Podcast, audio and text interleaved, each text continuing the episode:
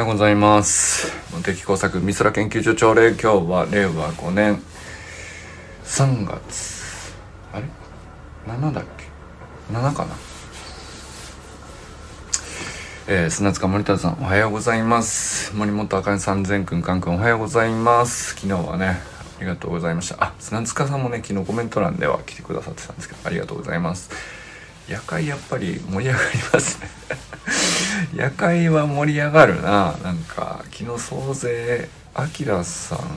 あかねさんえー、清水さんも来てくれて。でなおくんか。でコメント欄で砂塚さん来てくださったんで、まあ、僕と合わせて6人とのライブっていう感じだったんですけど。で奈くんが途中で抜けて清水さんが途中で入ってきてっていう、まあ、Facebook ライブの同時にこう対話モードにするのに最大人数が4人っていうねことが昨日初めて 分かったのとあとはなんだあのスマホアプリでじゃないと参加できないのかあのパソコン画面からだと、えー、どうやら、えー、招待が送られても参加はできないみたいですね。まあ、それもあの昨日奈くんと清水さんで試行錯誤をしていただいて なんか、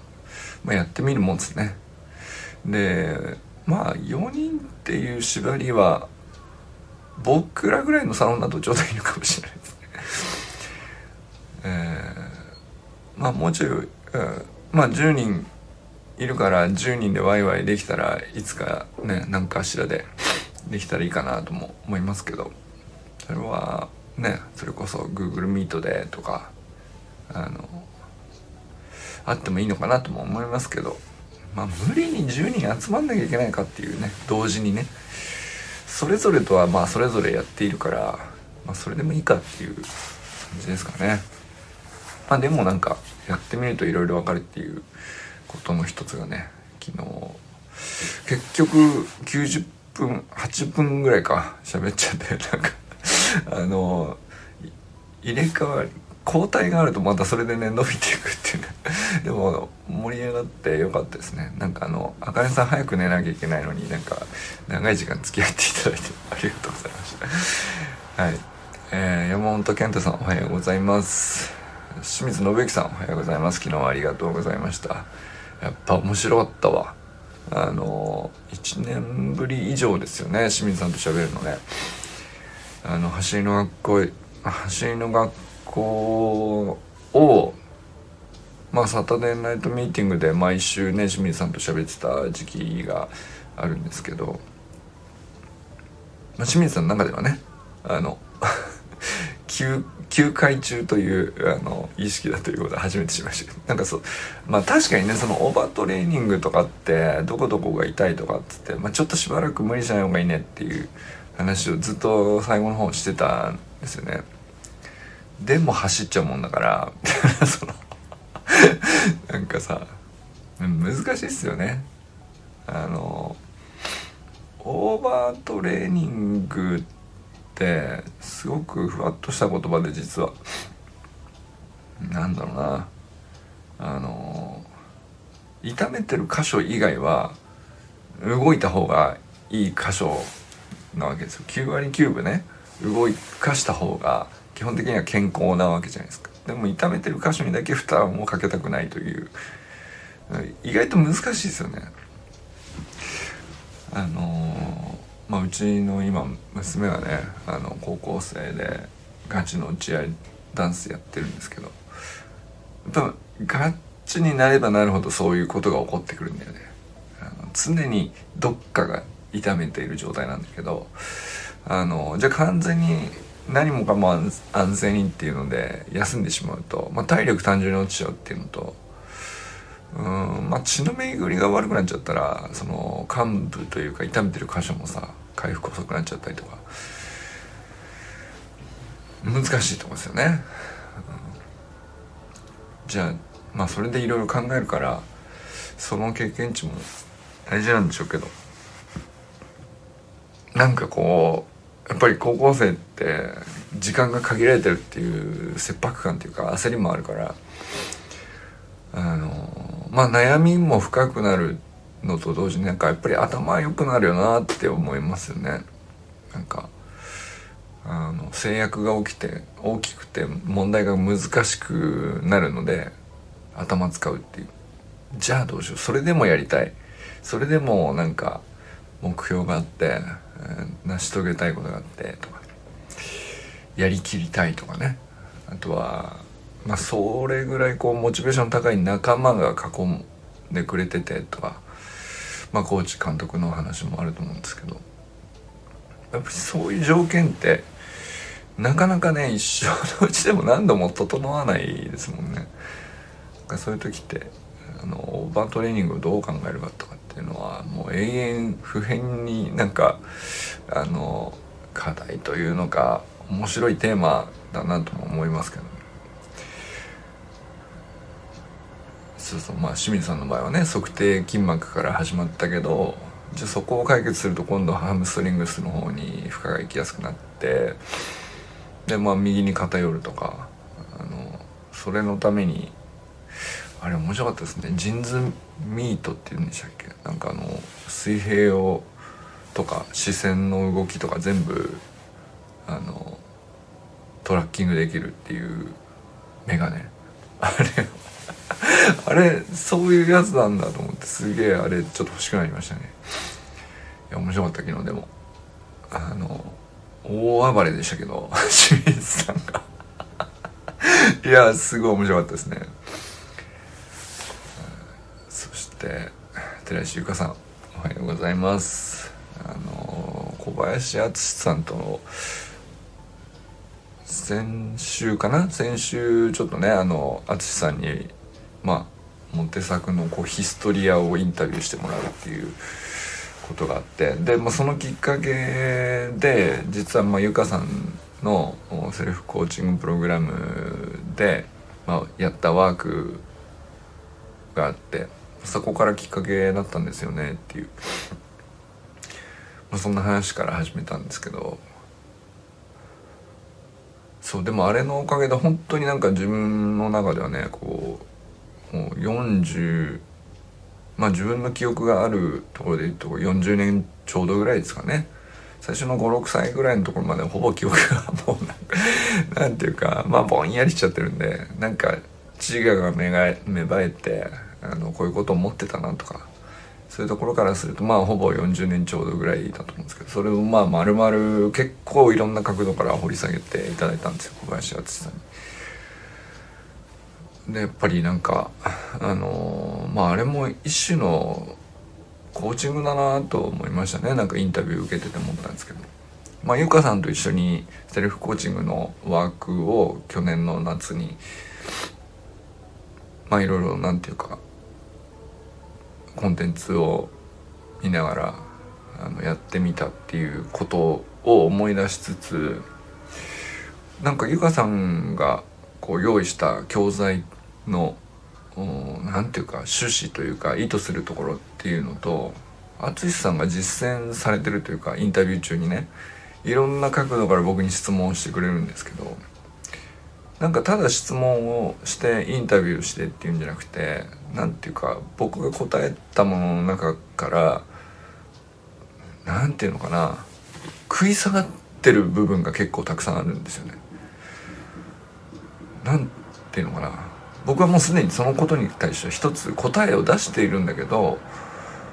もう1段2段3段こう食い下がって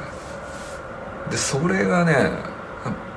僕的にはですよ。その聞いてる方は同じこともう一回聞いてるなって思うかもしれないですけど僕の中ではあの同じことを答えようとしながら角度と光の当て方をちょっと変えたことによって別なところがこうちょっと削られるっていう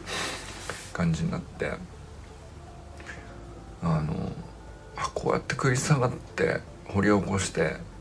で言葉を作り出すっていうことをやってんだな。でそれってまああの淳さんは人のライフストーリーをこう聞き出して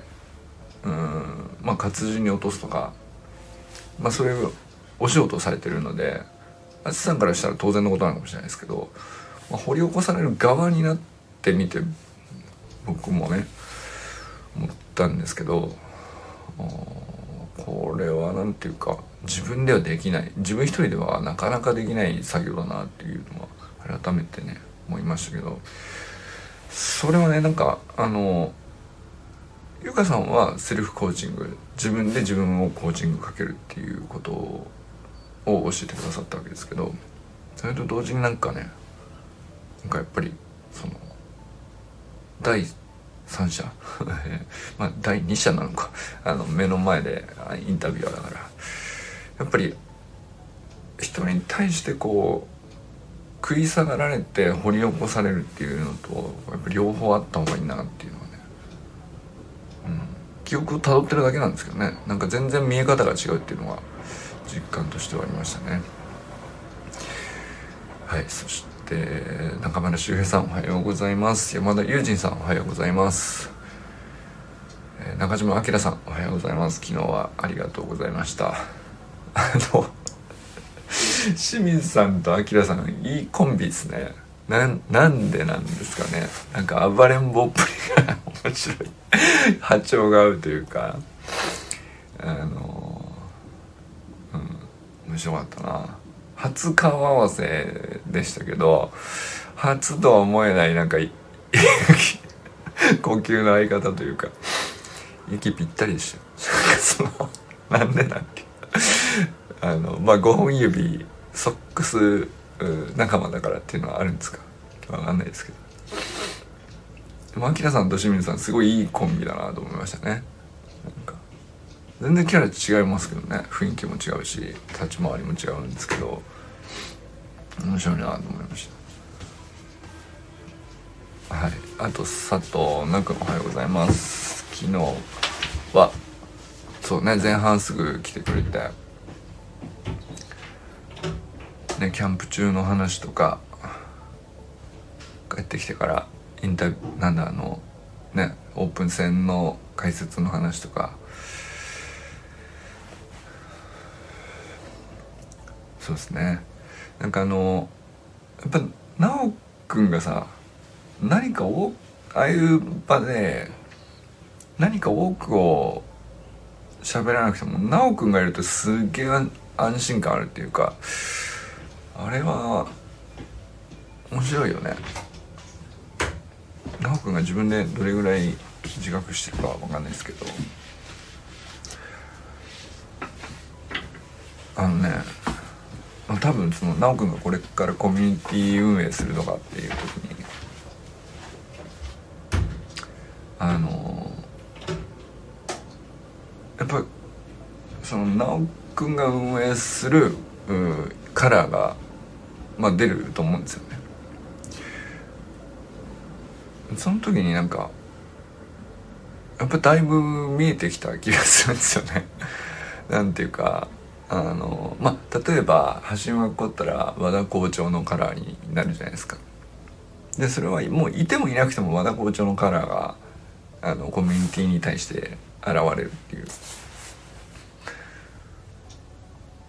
まあある種ねその和田健一だったらこうするよねをどっかでみんな共有してるからだと思うんですよね。でそういうのがあの僕もまあ例えば半年こういうふうにね、えー、コミュニティを運営してみるみたいなことにやってみて自分でも思うんですけど僕がいないところで例えばなんかあかねさんとかあのライブ配信してくれたりしたじゃない。でなんかやっぱりその僕のいないところでのコンテンツの生まれるところにあのなんていうかカラーが現れるというか僕が直接そのまま喋ってるっていうよりでじゃあまあこれがその奈くんがコミュニティを作ってまあそのコーチングメソッドなのかコーチングを学び合う仲間同士でなのか分かんないですけどまあでもまあ奈くんが真ん中に立って集まるコミュニティができたとしてだいぶこう今まで、ええー、僕僕らからすると見てない全然違うカラーになりそうだなっていうのはねなんかすごい最近感じるんですよね。うんあのオープン戦の解説とか聞いててもそれがなんかねどっかでイメージされるというか奈くんが喋ってたとしても自分が真ん中に来ないようになんていうか喋ってる感じがするんだよな。うんなんでしょうねその発信した時に自分が真ん中に来るステージの真ん中に来る感じの色になるっていうのは、まあ、例えば 和田健一が来るとそうなるじゃないですか。でまあ大抵そういう風になると思うんですよね。直くんはねなんかねその直くんが喋っていても直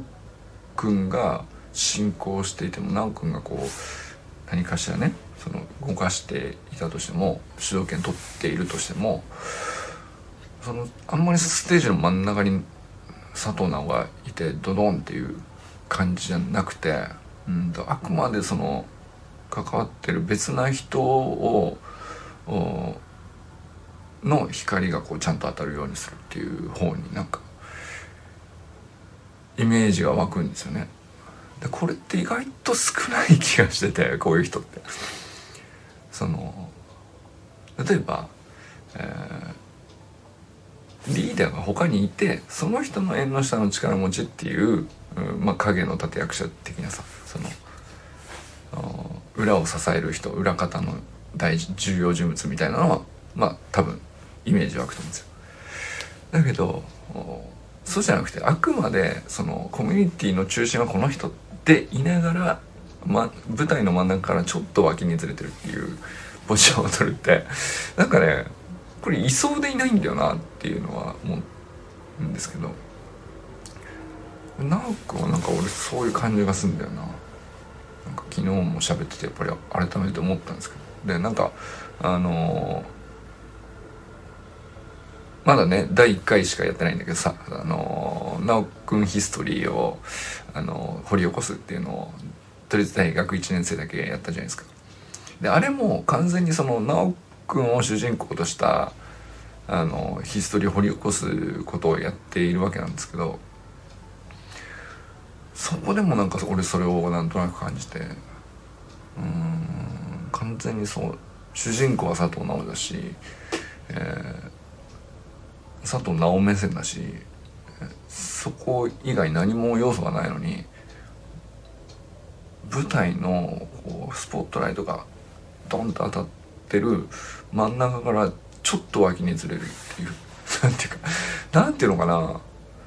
うん主観的じゃなくてちょっと客観視がはや入ってるんですよね奈くんの場合ねああいうことをこうヒストリーを掘り起こすみたいなことをしてても。うん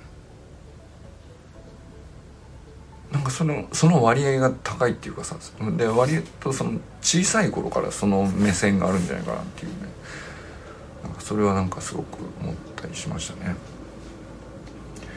はい。まあでもとにかくね昨日はありがとうございましたってことなんですけどただね。はい。またやりましょう、えー、第2回はね大学2年生編なんですけどちょっと2月にね1回やろうとして延期になってそれから伸びてるんですけどまあねなそのうちオープン戦が始まっちゃったりとかして奈くんも立て込んでるんだと思うんですけどまあ隙を見てねまた話しやすいタイミングでまたやれればなと思っております。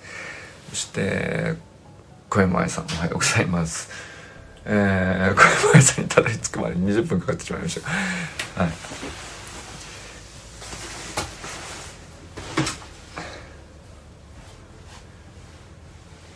ちょっとね、小山さんと親しく、あの、あれ、えっと、山行き里行きの話以来ね、ちょっとまだね、あの、やりとりないんですけど、僕の中ではもう、あの、なんていうの？毎日体を作り出しと野菜だしがあの料理のどこかしらに入ってくるっていうね。まあそこあのさなんていうのかその人が使ってる商品で暗黙のコミュニケーションをずっと取り続けてる感覚になる。まあなんかそのものでもいいんでしょうけどなんていうか消費して食べて美味しかったあの人が紹介してくれたものでっていうっていうのでもいいと思うんですよ。なんかなんだろう。美味しい食材だとか、まあ、そういうのでも起こるんでしょうけどだしってさそのなんていうかさもう毎日1日2回ぐらい使うわけよ。あの朝と夜ね。で今日はねあの妻が学会であの外出中なんですけど。だから先週今週来週ぐらいまでねあのいろいろ 妻がこう外に出て立て込んでいるので、まあ、ずっとなんだろうなんだかんだとあの僕がこうそれこそね出汁を何に使うかっていう役回りなわけですよ。なんていうかそうねなんていうかねいやこれ面白いコミュニケーションだなと思ってて言葉でやり取りしなくてもでじゃあ愛さんにさそんなにこうこれ本当にいいんで是非買ってくださいって押されたかっていうとそうじゃないわけよ。愛さんが勤めてらっしゃる会社の商品であるというだけでまあたまたま、うん、僕が気づいたからじゃあ一回買ってみようかなぐらいで。で1回目に買ったお試しに買ったものはまあすぐ切れてしまったんですけどすごく、まあ、僕の中ではいいもんだと思ったしで、まあ、家族にも受けが良かったんで大袋で2袋追加してって今毎日使ってるみたいな状態なんですけどこれがね何ていうか何ていうのかな直接どういう味がするとかあの本当に劇的にこうなりますみたいなことを思ってないんだけど 何ていうのかな不思議な信頼感があってうんまあそれをこう料理の何かしらにこうどこかに入っててまあ気づいたら口にしてるっていう状態になるわけですけどそれがね結局俺の中ではこう愛さんとのコミュニケーションになってるんですよね。あの思い出さない日がないっていうのはなんかちょっと言い過ぎかもしれないけど なんていうのかな。あの不思議なもんですね、うん、まあこれね多分その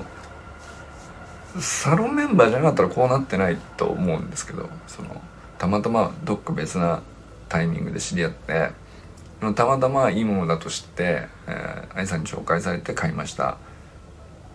で毎日使ってます。では多分そのコミュニケーションとして感じ取ることはないと思うんですけど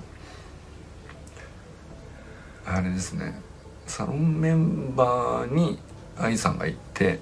でその愛さんが使ってているものをあのあこれは確かにいいものだって思って納得して自分の生活に取り入れてでじゃあ言葉ではじゃあ愛さんと何回こうやり取りしたかっつったらそんな毎日毎日じゃないわけですけど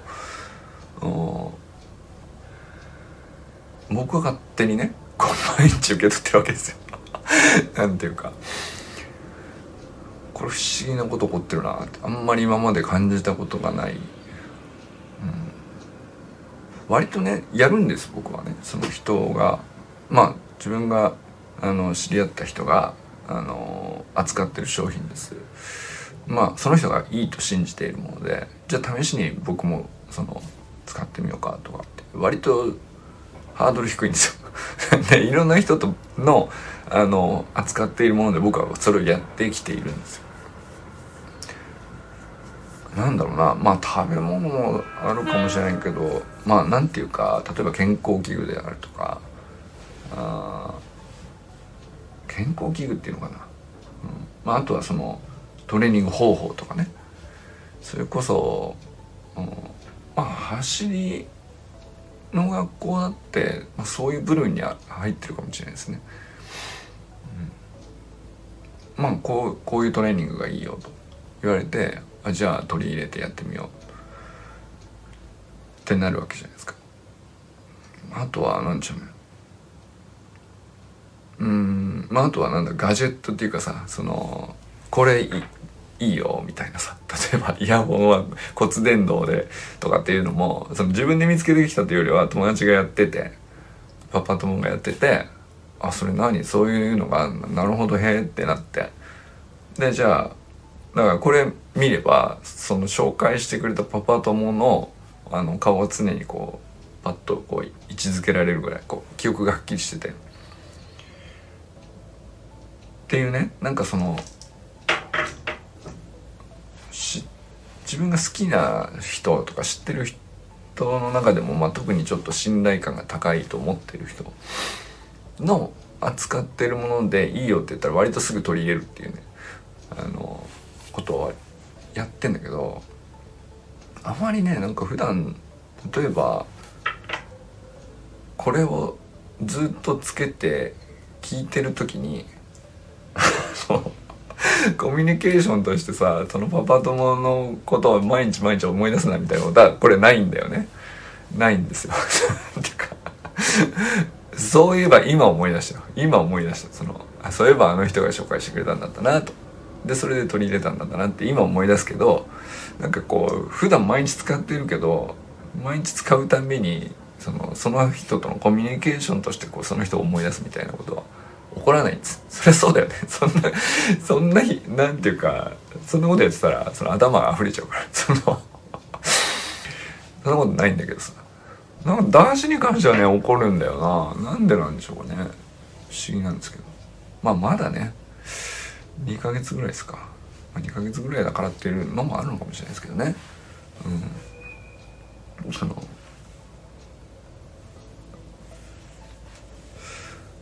でもなんかね初めて起こったことのような気がするんですね。ほぼ毎日感じなんていうか、まあ、自分でね こうやって毎朝名前呼んでるからっていうのはあるんでしょうね、うん、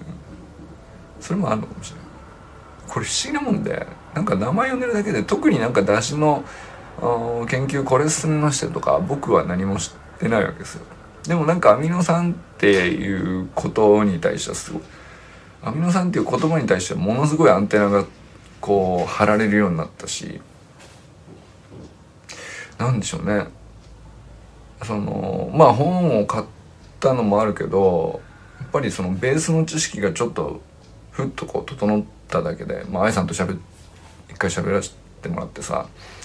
だいぶそのアミノ酸そのものに対する理解がこううっすらこう基本ができたんで。そしたらやっぱりなんか YouTube でなんかコンテンツが流れてきてアミノ酸ってなったらすぐ見見ようと思っちゃったりそういうのもあるんでしょうねうんあとはまあだから今までタンパク質っていう言葉を見た時にまあプロテインタンパク質とかっていうのを見た時にそれタンパク質って思ってたんだけどまあアミノ酸が集合したものとしてタンパク質を見るようになるからでそれをこうじゃあ辿っていくとどこから自分の理解が深まったかっていうとまあ愛さんが入ってきた日からなんだよね。なんていうかさ。でまさかの出汁から来るのかっていうあのインパクトが大きかったんでしょうね。うん。自分の中にこうまさかのこんなところにこういうアプローチがあってここに自分が驚きを感じてること自体がまたびっくりするっていうなんていうの今更こんなことにびっくりするのかっていうぐらいすっげえ基本的なことなんでそんな難しくもないことなんだけどなんかねアミノ酸とだしとタンパク質が全部こう一本の線でつつながってることを知った瞬間のねなんかそのインパクトが大きいんでしょうね。うんそれでなんか多分記憶があっちこっちこうなんていうか記憶がっていうのか知識欲みたいなののこうアンテナの張られ方がこうもう完全にそっち向いてるわけ。その アミノ酸タンパク質とか栄養とか、えー、まあだから今までだったら健康っていうワードで引っかかってたんですよね。